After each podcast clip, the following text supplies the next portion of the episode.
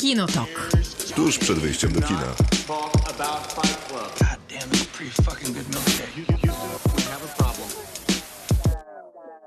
Krzysztof Majewski. Maciej Stasierski. Przez najbliższą godzinę będziemy rozmawiać o filmach i serialach. Dzisiaj mamy parę recenzji. W zasadzie jedną recenzję, ale ich się pojawi więcej przy okazji w robocie. No i nie ma Miłosławy Bożek. Nie ma. A, a myśmy myśleli, że będzie. Co więcej, nas przekonywała do serialu. No, Mało tego przekonała nas. Tak, dokładnie. Powiedziała, zrecenzujmy to, a później powiedziała, sorry, mnie nie będzie. Więc y, tak, serial się nazywa, jest po polsku nazwa, czy nie? Jest, jestem wagą. A, dobrze, Ten tytuł brzmi bardzo dziwnie po polsku. tak. No, w kontekście filmu, serialu też mam wrażenie, jest taki trochę narzucony. I am A Virgo. Virgo. Virgo. Virgo. Virgo. A jak jest, jaki to jesteś znak Zodiaku? Lew. A to jest Lion po prostu jako znak Zodiaku? Nie, chyba Leo. Leo, a okej, bo ja jestem wodnikiem. A, gratuluję. I nie wiem jak to jest, to jest Aquarius? Mm, Pewnie tak. Zapraszamy serdecznie, będziemy o tym serialu, który na Prime Video jest dostępny, wcześniej e, w robocie. I stwierdziłem, że jest już początek lipca, co nie jest takie trudne, bo to zajrzałem do kalendarza, ale pojawiło się trochę podsumowań połowy roku. Więc chciałem cię spytać, czy ta połowa roku filmowo-serialowo, pewnie głównie filmowo cię satysfakcjonuje. No chyba tak, raczej były ciekawe rzeczy. Myślę, że myślę, że wszyscy wciąż myślimy o Johnny Wicku 4. 4? Cztery. tak. Mhm. O Strażnikach Galaktyki też wszyscy pamiętamy wciąż. No właśnie miałem taką jedną rzut, jeden rzut myśli do tyłu, co to tam zobaczyłem, co zrobiło na mnie wrażenie i przypomniałem sobie siebie śmiejącego się i płaczącego na Strażnikach Galaktyki na części trzeciej, 33 filmie Marvela, czy coś koło tego i stwierdziłem, że nie najlepiej jest ze mną, albo nie najlepiej jest z kinem. No nie wiem, czy nie najlepiej jest z tobą. No może z kinem rzeczywiście jest nie najlepiej z drugiej strony, jeżeli, jeżeli dopiero trzecie lub czwarte części filmów nas tak bardzo ekscytują, a żadne, żadne nowości nas tak bardzo nie ekscytują, jak te, jak te sequele, czy prequele, spin-offy i tak dalej. Bo ostatnio, ja rzadko generalnie ostatnio byłam w kinie, ale z takich, z takich ostatnich niespodzianek to byłem na przykład na filmie, który się nazywa Mój sąsiad Adolf. Mój so... nic nie wiem. Mój sąsiad Adolf to jest film o Żydzie, który wyemigrował do, Argen... do Kolumbii bodajże? Gdzieś do Ameryki Południowej w każdym razie. Czekaj, Ameryka Południowa nie była miejscem emigracji, ale akurat nazistów. Tak, właśnie o to chodzi, bo on, je, on wyemigrował, e, przy, e, jakby uratował się z Auschwitz, wyemigrował po wojnie. W pewnym momencie e, obok jego tej takiej bardzo zapyziałej i bardzo niedobrze, niedobrym stanie pozostającej posiadłości zaczyna zamieszkiwać człowiek, który wydaje mu się, że jest Adolfem Hitlerem. A, ale to, wow. W sensie to już jest w Ameryce Południowej się dzieje. Tak, to już się dzieje w Ameryce A Południowej. ten człowiek wygląda jak Adolf Hitler? No ten człowiek to gra go Udo Kier, więc Czyli myślę, wygląda. że tak, dokładnie, że trochę wygląda rzeczywiście jak Adolf Hitler. On rozpoczyna swoje takie prywatne śledztwo, a w międzyczasie zaczynają się poznawać, grać w szachy. Rozpoczyna się trochę taka... To jest thriller? Tam jest napięcie? Nie, to jest bardziej komedia. Y, Zresztą robiona w wielu miejscach przez polskich twórców, bo zdjęcia robił Radosław Władczuk, czyli m.in. operator Babaduka. Muzykę robił Łukasz Targosz, człowiek, e, stały współpracownik Patryka Wegi. Że to jest dobre? To jest bardzo dobre nawet, bo e, para aktorów, która występuje na Czyli pierwszym planie, Udo czyli Kier. Udo Kier i szkocki aktor David Heyman, który gra tego polskiego Żyda i mówi i opo- mówi Tylko nie mów, że mówi po polsku. tak- tak, tak niesamowicie, pa, niesamowicie po angielsku mówi, w tak, tak twardym językiem angielskim mówi, że naprawdę się zastanawiałem, jak, skąd pochodzi ten aktor. Jak sprawdziłem, że jest Szkotem, no to troszkę zaczęło mi się to łączyć, bo Szkoci mówią rzeczywiście dosyć twardym angielskim, ale nie aż tak twardym też jak on mówi. Rola jest znakomita. Film jest bardzo dobry, bo łączy w sobie takie elementy trochę właśnie takiej niemożliwej przyjaźni z takim slapstickowym humorem, takimi nawiązaniami, które są bardzo, powiedziałbym, e, narzucające się. Jeżeli ktoś, ktoś jakkolwiek e, zna historię II wojny światowej, no chociażby jest taka scena na, na samym początku filmu, jak em, jeszcze, jeszcze ten człowiek, który ma być Adolfem Hitlerem, jeszcze się nie sprowadził do, do tej nowej posiadłości i pojawia się pani, która jest jego prawniczką i go reprezentuje przed sądami tam, ale też w, w ramach tego postępowania związanego z nieruchomością i się przedstawia jako, e, e, he, hel, e, jako Frau Kaltenbrunner. O. Tak sobie pomyślałem, ktoś ma tutaj dobre poczucie humoru, bo jak, jeżeli ktoś, jeżeli ktokolwiek e, pamięta, to był taki człowiek, który, który był jednym z podsądnych podczas Trybunału Norymberskiego, nazywał się Ernst Kaltenbrunner i po śmierci Reinharda Heydricha on kończył ostateczne rozwiązanie kwestii żydowskiej. Więc e, no, myślę, że nawiązania historyczne i wplecenie ich w humor, który tam jest w tym filmie, no to działa świetnie. To jest naprawdę świetny film. Ja obejrzałem serial o jajku. Jaki serial obejrzałeś? O jajku. Jakim jajku? To- To jest zwykłe jajko. A w zasadzie Ugotowane? nie, właśnie surowe. Aha. To jest jajko, które wypada z lodówki, Mhm. rozbija się skorupka i jest żółtko i białko. No więc żółtko jest świadome. Gdzie obejrzałeś ten serial? Na Netflixie. Mhm. On ma po 5 minut odcinek, może po 7. Obejrzałem trzy odcinki, może cztery. Mhm. Jest to szokująco urocze, dziwne i zabawne. O, niesamowite jak na Netflixa. Nie, naprawdę. A to jest jakaś japońska produkcja. A, okej. Czyli I- oni ją kupili pewnie. Te rzeczy są. Rzeczy niewiarygodne się tam dzieją. Mam wrażenie, że gdyby to podbić Pixarem, to to jutro by wchodziło do kin.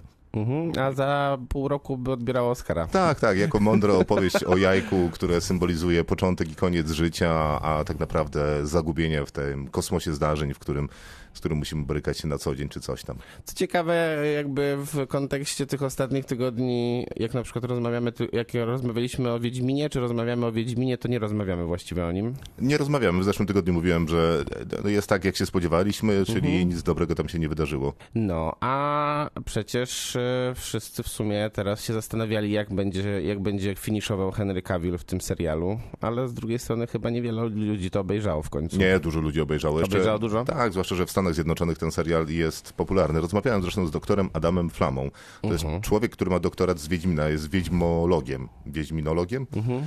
i napisał książkę Wiedźmin, historia fenomenu i on właśnie dowodził, że w Stanach Zjednoczonych to i owszem, ale on czuje się różni, równie zagubiony jak większość ludzi, na przykład w Polsce, gdzie ten fenomen Wiedźmina jest duży. No bo to jest serial, który ani nie potrafi przekuć tego, co w książce, bo zaczął z niej czerpać jakby pełnymi garściami, ale nie potrafi Dopiero tego... teraz. No, może w pierwszej części też z tych opowiadań, ale tam trochę bawił się chronologią, a tutaj z kolei, no niby bierze te sceny prawie że słowo po słowie, ale to się nie przepisuje. Mhm. No cóż, to ja, ja jeszcze nie zacząłem i chyba nie zacznę już tego Ko- trzeciego kojarzysz sezonu. y, tego aktora, Henry Cavill, nie? Kojarzę, tak, dziękuję. No, dosyć atrakcyjny. Tak, zgadza się. No, takie też miałem wrażenie. Wyobraź sobie, że on ma takie kostiumy, że wygląda w nich źle. Uff. Ale nie, że trochę źle, po prostu wygląda w nich źle. Ja nie miałem wrażenia, że tego człowieka można ubrać źle. Tak, no to jest rzeczywiście duże osiągnięcie, myślę. Szczególnie, że e, wystarczyłoby go rozebrać i już byłby bardziej atrakcyjny pewnie. Nie, Maciek, nie seksualizujemy aktorów. Nie, nie, przepraszam, tak, racja. Not on my watch. To prawda, przepraszam. Za moment w robocie o dorastaniu i o serialu Jestem wagą.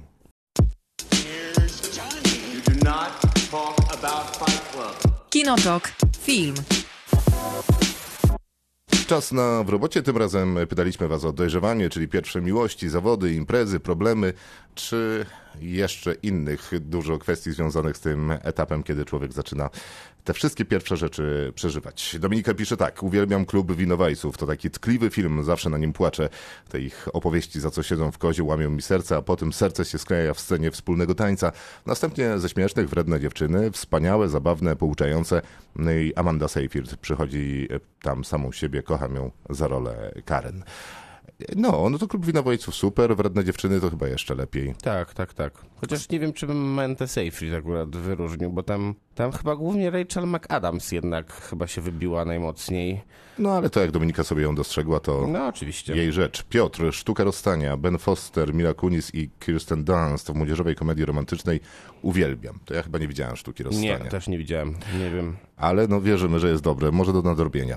Katarzyna mówi, że mąż, e, Darek, na bank by powiedział klub winowajców, słusznie, męczy ten film co jakiś czas. Mi się bardzo podobał koniec Niewinności, wspaniały mm, z cudownym Robinem Williamsem, Stowarzyszenie Umarłych Poetów. I jeszcze mi się przypomniało, No ale nie wiem, czy będzie pasował Moonlight, e, wspaniały i piękny. Na pewno też pasuje. Tak? No może. Pierwsza część, pierwszy, drugi też raczej segment Moonlight też pasuje, wydaje mi się dobrze, bo to są jednak, e, to jest jednak film o dorastaniu też No jest, jest może, seksualnym. może trochę starszym jednak. ale ale- tak, ale tak, na pewno. Natomiast y, Stowarzyszenie Umarłych Poetów to jest klasyk klasyków w tym gatunku, więc w ogóle bez żadnego zawahania. E, Basi, Basia, nie Basi, e, natomiast serial się nazywa Devi w pierwszym sezonie I have never ever. Na końcu na ekranie widzimy nastolatki, które zachowują się jak nastolatki. Czasem popełniają głupie błędy i same nie wiedzą czego chcą, ale w rezultacie na ogół dobre z nich dzieciaki. Niestety drugi i trzeci sezon już były słabsze. Devi to jest, mam wrażenie, nie, Devi, nie, to I have never ever to jest chyba tytuł serialu. Znasz go? Nie. Czekaj, I have never ever. Czekaj, czy ja te nie oglądałem fragmentu? Ale skoro nastolatki jak nastolatki, może trzeba zobaczyć. Marcin, dla mnie mistrzem tej dziedziny są adaptacje książek Johna Greena, Papierowe Miasta, Gwiazd naszych wina, najbardziej lubię serial Szukając Alaski. E, To nowa rzecz. Z tej beczki jeszcze względnie mogę polecić film o wiele mówiącym tytule Sztukę dorastania z Emmą Roberts, a zdecydowanie bardziej dla wielbicieli Emmy Watson film Charlie. E, Martyna, Gwiazd naszych wina, przecież to wytwór filmopodobny. Ja mam też duży problem z filmem Gwiazd naszych wina. W sensie to jest, to jest szantaż emocjonalny na tak wielu poziomach. Tak jest. To zresztą jest taki subgatunek filmowy, o którym kiedyś rozmawialiśmy, że to są filmy z rakiem w roli głównej i niewiele tych filmów jest dobrze robionych. W sensie Tak. to, się, to jest trudna opowieść, żeby była uczciwa w stosunku do widzów i postaci, które ma się w filmie. No a Gwiazd naszych wina wydaje mi się przykładem tego, jak jest się nieuczciwym zarówno do widzów, jak i swoich własnych bohaterów. No poza tym to, czy to jest do końca film o dorastaniu? Jednak wydaje mi się, że bardziej właśnie o tym... Nie, no jest, jest. No jak? Przecież oni tam przeżywają te swoje pierwsze No to jest relacje. pierwsza miłość i ostatnia z drugiej strony pewnie. No pewnie tak. No ale tak, nie, to, to jest jednak głównie szantaż emocjonalny. Takich filmów jest e, w, tym, w takim jednym okresie Zaskakująco dużo. pojawiało się dużo. Ten jest według mnie słaby, natomiast e, ja mam jeden taki, który uważam za dobry i zaraz pewnie o nim powiem. Pierwsze dwa sezony brytyjskich Skins, pisze Aleksander, e, to jest serial faktycznie formacyjny, mam wraż- wrażenie, dla wielu ludzi. Kids Larego Clarka, Mid-90s i Superbad. Superbad też dobrze wspominam, zresztą Mid-90s y, też, to było na którymś chyba festiwalu, bo w sumie Było, zaraz tak, Nowe tak. Horyzonty. To wasze w robocie, za moment część nasza. Kinotok. Film. W robocie o dorastaniu Maciej, wiem jaki tam film masz, to załatwmy się z nim od razu i idźmy dalej. I jakie ja mam według ciebie? A weź popatrz na swoje lewe przedramię. Chodzi ci o prawe. Chodź mi o prawe. tak, oczywiście.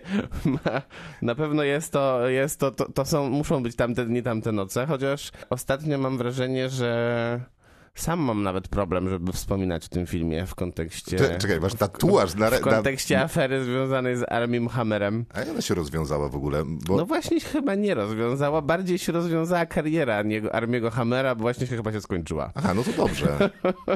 Bo, bo ostatnie informacje, które o nim są, to są takie, że Że był tam jest konsjerżem w jakimś hotelu. gdzieś tam na Hawajach czy innej i- rajskiej I wyspie. żyje, chyba, I żyje chyba za jakieś grosze, które tam zarabia. Więc... Grosze, czyli na przykład 150 tysięcy dolarów To- rocznie. Dokładnie tak. No ale to jest film, który zawsze będzie blisko mojego serca, bo obejrzałem go też absurdalną ilość razy w, i, to, i to w większości przypadków jednak w scenerii kinowej, co nie jest takie oczywiste, bo wydaje mi się, że chodzenie na jeden film tak często, jak ja chodziłem na tamte dni, tamte noce, to już jest pewnego rodzaju jednak e, coś, jakaś choroba może. No ale coś jak- dziwnego. Jak dowoził, to dowodził. No dowodził zawsze. To jest Zawsze w innym momencie, ale zawsze, ale zawsze w pewnym momencie tak.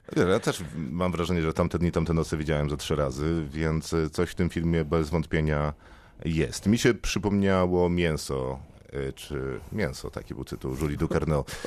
E, To jest film dorastania. No to jest film o dorastaniu. No Okej. ona przecież mierzy się ze sw- klasycznymi problemami dorastania w scenerii raczej brutalnej i raczej krwawej Raczej tak. w pewnym momencie.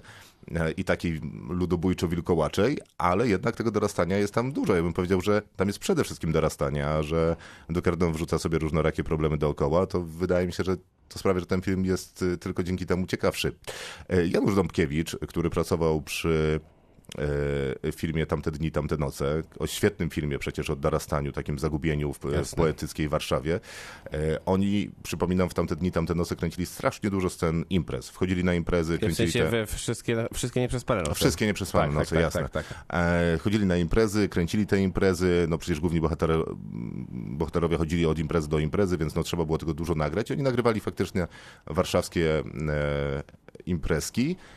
I pamiętam, że rozmawialiśmy o tym filmie tuż po premierze właśnie Mięsie i on mówi, to jest niewiarygodne, jak oni kręcą sceny imprez, jak blisko kamera jest e, bohaterów i ludzi, którzy na tej imprezie są i że to jest absolutnie zachwycające i fenomenalnie trudne do zrobienia. I faktycznie jest coś takiego w tej początkowej imprezie w Mięsie, że ona jest dłużna, prawdziwa, masz trochę takie wrażenie, jakbyś tam był z kamerą w oczach. Bardzo dobre rzeczy. Tak, ja podpi- podpisuję Aha, no i Julie oczywiście. zrobiła oczywiście później Titan, y, czyli Złotą Palmę z sprzed dwóch lat. No to już nie jest film o dorastaniu jednak.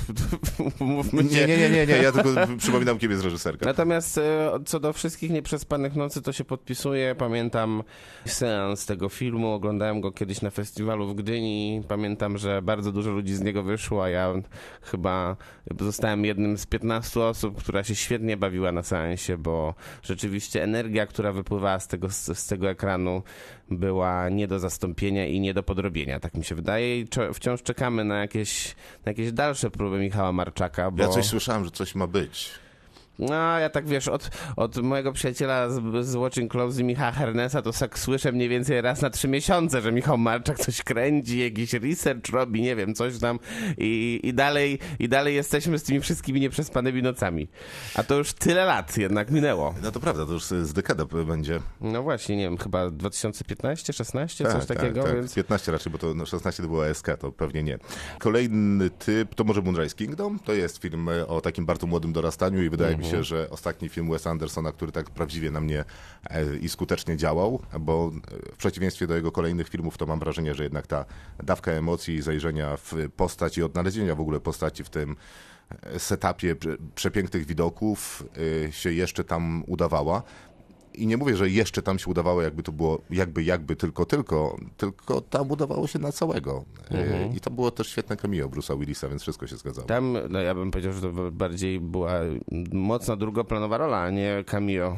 Ale jak widzę Bruce'a Willisa w takim układzie filmu, to mam wrażenie, że to jest jednak cameo. No generalnie to też jest problem z filmami Wes Andersona, problem, nie problem, że e, większość tych drugoplanowych ról to można zakwalifikować jak cameo albo, w, albo dokładnie w drugą stronę. Jeżeli ktoś chce, to może zakwalifikować je dokładnie jako role drugoplanowe i, i, pewnie, właśnie, i bo- pewnie część mogłaby wtedy być nominowana do Oscara, tylko wtedy z drugiej strony kogo wybrać, do, żeby prowadzić kampanię na przykład. To jest też problem. No to Tom Hanks to była cameo w Asteroid City, czy to była rola drugoplanowa? No nie wiem, raczej, raczej drugoplanowa rola bardziej. Ja bym powiedział, że bardziej cameo miała tam na przykład Tilda Swinton. Albo Margot Robbie. A, albo Margot robi, tak. A no jakby też ciężko zawsze u Wesa Andersona znaleźć postać, która jest na pierwszym planie. No w Moonrise Kingdom jest dosyć mocno, te, te dzieciaki są na pierwszym planie, tak? Ale Tak, tak. w Asteroid City to co, Jason Schwartzman jest na pierwszym planie? Tak byś powiedział? No Czy tak. Nie? No ale tylko on chyba. No i Scarlett Johansson. No ale jej też już nie ma tak dużo na ekranie jak jego. No ale niewiele mniej. No jeszcze są te dzieciaki ewentualnie, w sensie syn e, Schwarzmana. Syn Schwarzmana, no tak. To ja z kolei o dorastaniu, to myślę, że takim literalnym dorastaniu jest Boyhood. Bo on pokazuje nam, jak się dorasta. Z roku na rok. To prawda. Fizycznie właściwie i psychicznie też. Film oczywiście Richarda Linklatera. Kręcił go ile? Lat? 12? 10? Naście. 15, właśnie. To był, to był jeden, jeden, jedyny w swego rodzaju projekt tego typu. Który co zwariowane się udał, to naprawdę nie dokładnie. powinno mieć miejsca. Nie powinno to się udać, ale rzeczywiście się udało, bo udało się utrzymać emocjonalnie ten film w ryzach. E, On bardzo jest właśnie, ener- ta energia, która, która w nim jest, jest niesamowita. Myślę, że Richard Linklater e, zaryzykował dużo kręcąc coś takiego, bo oczywiście w międzyczasie kręcił inne rzeczy też, ale, ale że zbierał na planie raz w roku tę całą ekipę, to, to, jest, to, to jest niesamowite osiągnięcie. Szkoda, że za tym nie poszły nagrody takie, jakie powinny pójść, no bo jeżeli komuś przy- nag- należała się nagroda za reżyserię kiedykolwiek w historii kina, to być może właśnie Richardowi Linklaterowi za Boyhood, bo No, za samo żaden, dowiezienie tego żaden projektu. szaleniec inny nie pomyślałby o czymś takim. Tak, tak, to prawda. Wydaje mi się, że jeżeli wiesz, kilkanaście lat trzymasz całą ekipę i pomysł w garści, Tak, i dzwonisz do nich raz w roku, żeby się zebrali na tym planie w końcu. to znaczy, że być może potrafisz tę reżyserię Mhm. jednak. No w taką, dokładnie. No, no jakby trzeba ją rozumieć jednak w pewnej części jako ogarnianie rzeczywistości i przenoszenie jej na plan. No to przenoszenie tej rzeczywistości na plan raz w roku z rocznymi przerwami to jest trudna sprawa. No szczególnie, że e, bardzo łatwo wtedy o brak konsekwencji, jakieś takie zmiany tonacji Mhm. na przykład, które, które się same się narzucają, bo, bo samemu jako filmowiec też się dorasta i się zmienia Ale e, wiesz, aktor mu dora, dorasta. On ma tam Dokładnie. jednak scenariusz i wymaga od niego konkretnych rzeczy, a facet mógł się po prostu dwa razy odwrócić A w ma życiu. aktora, który też nie jest zawodowym aktorem, bo ten... e, W sensie teraz to już e, jest, te- wiesz, teraz dorastał już z jest, tak, aktorstwem ładnych oczywiście. parę lat. No ale też z drugiej strony ma z kolei dwójkę przynajmniej dosyć mocnych nazwisk aktorskich, które, które też mają zajęte dość mocno harmonogramy swojego, swojego życia, bo i Patricia Arquette i, i ten Hawke tam, tam też grają przecież jedne z najlepszych swoich ról. Chociaż ja zawsze mam wątpliwość co do Ethana Hawke'a, czy on jeszcze gra, czy już nie, ale Ja mam wątpliwości co do Ethana Hawke'a od Ogólnie. filmu... Nie, nie, nie, nie, nie, nie, nie, od nie. filmu e, ten, Ostatnio reformowany. First Reformed, tak. Tak, to było. To Znaczy ja mam bardziej wątpliwość. Nie mam, nie, nie mam jakichś wielkich problemów z Ethanem Hawke'em w tym filmie. Generalnie mam problem z tym filmem, że jest głupi po prostu. Który? No, First Reformed. Aha, ostatnio reformowany. Tak. A to ja się zgadzam. Jest strasznie To się, głupi ja się poddaję w scenie le lewitacji, ale tak zupełnie się poddaję. Już po prostu wychodzę. Chociaż obejrzałem do końca. Prawie... mm, Almost Famous. Nie, niestety nie wiem, jaki jest polski E, tytuł. to jest u progu sławy. U progu sławy w takim razie. Fantastyczna opowieść Kate Hudson w roli głównej i wydaje mi się, że jednak jest tam e, przepięknie użyta piosenka. Elton John? Dziękuję. Mam wrażenie, że występuje tam Kate Hudson i Elton John. Eltona Johna nie ma, ale Kate Hudson śpiewa jego piosenkę zresztą wspólnie z głównym bohaterem. I to jest przepiękny moment, a generalnie opowieść jest y, cudowna, bo to jest y, no, spełnienie marzeń. Wydaje mi się, że już takich marzeń nie ma, chociaż wśród młodzieży, chociaż mogę się mylić, bo jak dorośli wypowiadają się o młodzieży, to z reguły jest kompletnie chybiony strzał. E, Ale to jest marzenie o tym, żeby pojechać z jakimś mega zespołem e, rockowym w trasę koncertową jako nastolatek a, i pisać dla gazety relacje z tej trasy koncertowej, relacje i recenzje. E, Fantastyczna historia, fantastyczna przygoda, zwłaszcza, że wydarzyła się naprawdę. On wtedy pisał dla Rolling Stone, czyli takiego no, największego rockowego magazynu, jaki istniał. Tyle, że pisał, ostatecznie nie napisał, no bo ten, ta branża muzyczna, o czym mówiliśmy przy okazji Idola, jest trudna, natomiast sama ta jego wyprawa, podróż w to tournée y, jest absolutnie magiczna. Co nie wynikało do końca z Idola akurat, te, te refleksje wydaje mi się. Nie, nie, ale... nie.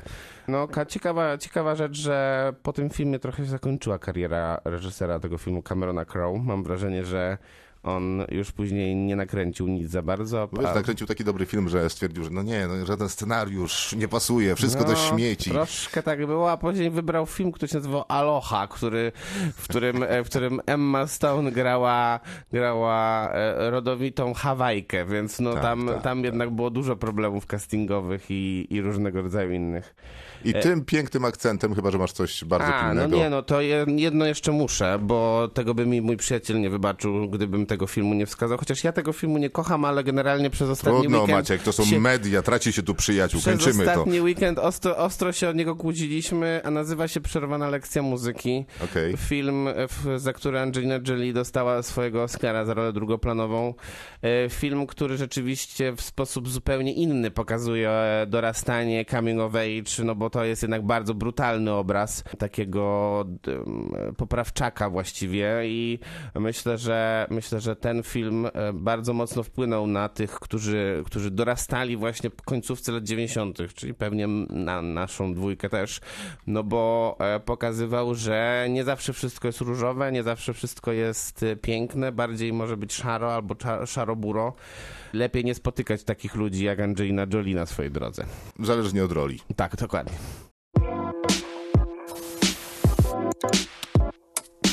Kinotok. Serial.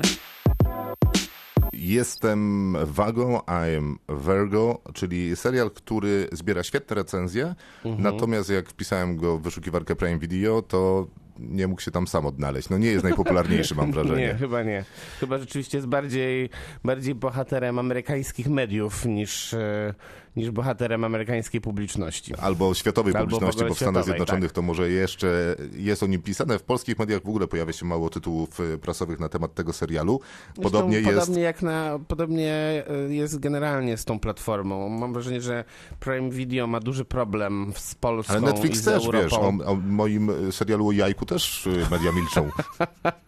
To tak jak o moim, to moim filmie o Adolfie, widzisz, więc generalnie wszyscy, wszyscy sięgnęliśmy po jakieś bardzo jakieś czeluści e, Wszyscy. popkultury. Wszyscy, Każda z wszyscy, osób, Wszyscy z czyli naszej ja dwójki. Tak, dokładnie.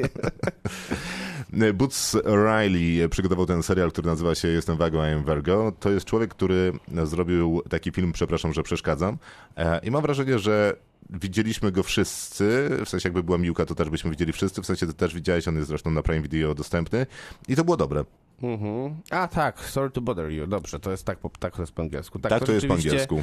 To rzeczywiście była bardzo ciekawa propozycja. Czarne kino, tak można byłoby chyba je nazwać. I taki, i taki że przede wszystkim coming of age bardziej I coming niż... of e, age też. No to była ciekawa bardzo propozycja, bo łączyła w sobie troszkę komedię, a troszkę też właśnie refleksję na temat czarnej społeczności. Ale też refleksja na temat kapitalizmu, Dokładnie. dorastania. Body, body pozytywny bardzo serial, też mam takie wrażenie. No i to samo e, ma być chyba w tym serialu właśnie. A, bo ja już o serialu. A, bo ja mówiłem jeszcze o filmie trochę.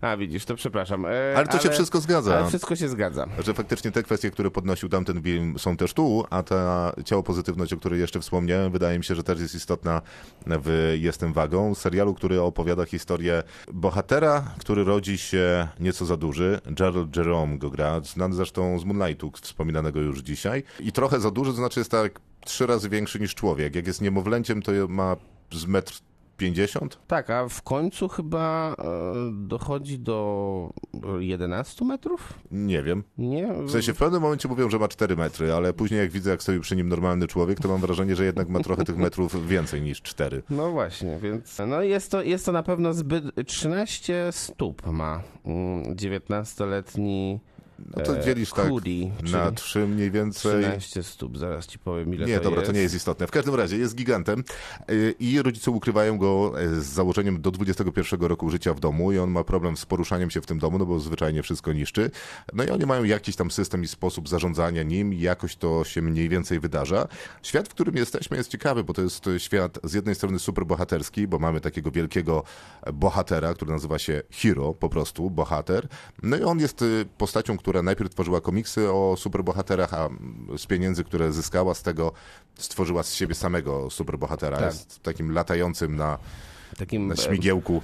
w, uznaje samego siebie za jakiegoś takiego zbawcę tego miasta. Tak, jest kompletnie obłąkany. Tak zupełnie. E, tą wizją i sobą również. E, No i zakochany w komiksach przede wszystkim i wizji swojego, swojej wizji świata. E, No więc są też inne postacie, które są na przykład super szybkie, ale niespecjalnie o tych superbohaterach innych niż ten bohater się mówi, no ale być może dlatego, że on zmonopolizował tę e, bohaterszczyznę. I trochę to przypomina w tych aspektach boysów, mam wrażenie. Natomiast nie przypomina boysów tonalnie, ponieważ boysi są super brutalni, pełni seksu i tacy jednoznaczni w wyrazie. Tutaj raczej próbuje się e, opowiedzieć taką nieco subtelniejszą, delikatniejszą historię o chłopaku, który jest inny, ale to, że jest inny jest okej. No i jego pierwszych razach, między innymi e, pierwszym seksie, pierwszej miłości, e, pierwszym wyjściu z domu, Przy pierwszym, burgerze. pierwszym burgerze. No i według ciebie to jest udane? No, częściami tak. E, Ja myślę, że jest udane szczególnie w e, przypadku castingu tego pierwszego planu, bo ten Gerald Jerome jest rzeczywiście bardzo uroczy i ma i widać dużo serca w nim i on, e, i on bardzo dobrze podszedł do tego, w jaki sposób tę tę postać trzeba zagrać, żeby nie wpaść jednak w taką, w taką klasyczną kliszę, to znaczy postaci, która rzeczywiście jest bardzo mocno oderwana od takiej normalnej, w cudzysłowie normalnej rzeczywistości, można byłoby bardzo mocno przerysować, a on stara się tego nie robić i y, dzięki temu dostajemy prawdziwą postać, która potrafi wzruszać, potrafi w jakiś tam sensie wzbudzać emocje. To jest chyba największy walor tego serialu. Natomiast ja mam problemy z różnymi innymi rzeczami, bo mam wrażenie, że jednak e, ten Boots Riley nie do końca jest w stanie utrzymać jedną tonację, bo czasem to jest zdecydowanie zbyt poważne na przykład, kiedy powinno być bardzo surrealistyczne i, i powinno być komediowe, a e, no jak dostajemy jakieś wątki związane z, nie wiem, e, antykapitalistyczną rewolucją, czy mm, brutalnością, nie wiem, tutaj akurat systemu ochrony zdrowia, no to, to trochę to mi nie, trochę to mi nie pasuje w kontekście sytuacji, gdzie rozmawiamy o tym, jak bardzo niedobre są hamburgery. E, No właśnie, bo ta rozmowa o hamburgerach to wydaje mi się sos tego serialu i to jest naprawdę gęste i przyjemne, a poza tym ta relacja z tą dziewczyną, która sprzedaje te burgery, która się tam rodzi, jest bardzo dobra. Ta jego próba wyjścia z domu, wyjścia do ludzi jest w porządku. Później ten pomysł na serial skręca w taką właśnie rewolucyjną stronę, że on będzie inspirował ludzi sobą, Tak. tą swoją wielkością, dorośnie do swojego rozmiaru. E, I to byłoby nawet ciekawe, zwłaszcza, że on jest zestawiony z tym bohaterem, który też jest postacią dosyć zabawną.